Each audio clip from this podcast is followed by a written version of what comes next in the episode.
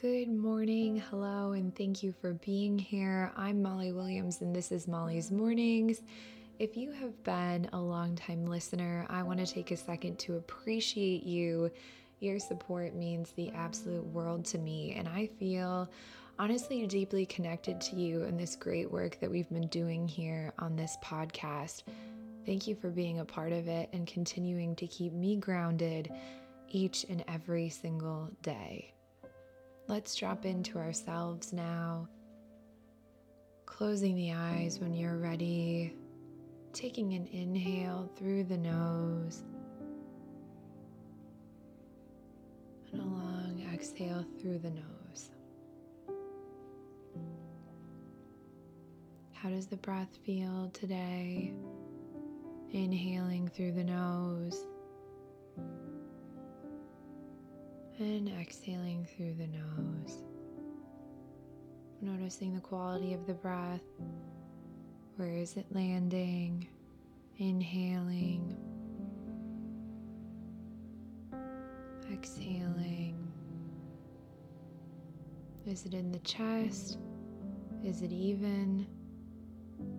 Settling the mind now, listening in.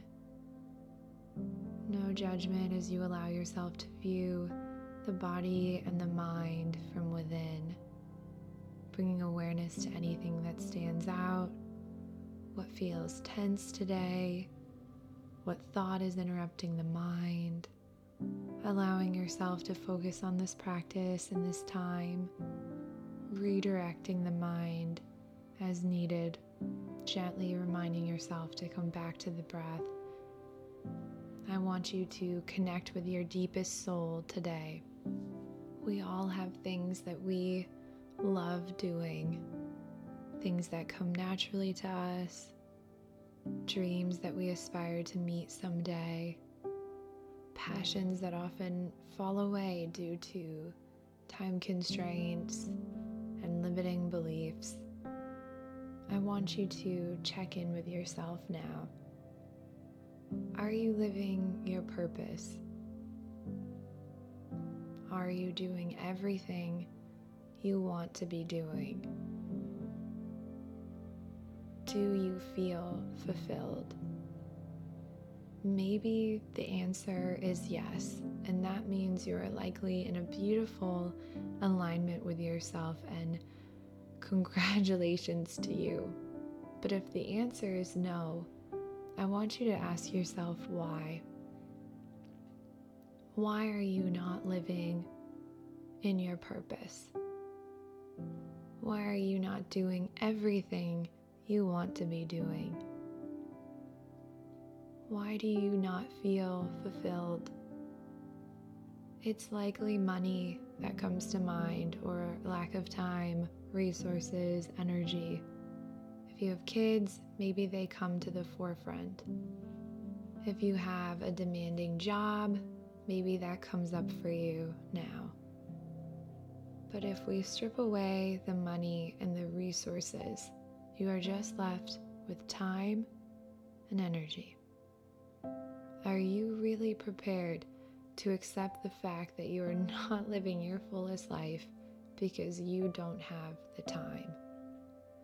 The truth is, we are capable of so much more than we realize. We are capable of greatness. You are capable of greatness. This isn't a one or the other, a job or a purpose. They can work in harmony, and they should work in harmony. We need to make time to fulfill our life's work. Even if that doesn't fill our bank accounts, that's what the job is for. Let the job support your dream. Let yourself live your true purpose. Allow your passion to become the priority. We put too much pressure on our passions to become profitable. We've kind of missed the point here. Allow yourself to enjoy what you love and eliminate the stress of trying to make it into a job, Do you love helping others? Then find a way to help others. Do you love writing? Then write. Give yourself permission to lean on your purpose. The universe, God, whatever you believe in, honors those that live with purpose. So be prepared to open up endless possibilities for yourself. Rest and prepare when you are ready, which deep down you likely are. Step into your life's work. Do what you want to do. Give the world your unique gift. If you aren't sure what that is yet, that's okay too. Just open yourself up for potential. Spend more time listening to your body and your mind. It will likely reveal itself when you are open to it. I'm going to be quiet for a few moments here while you stick with this purpose and reflect.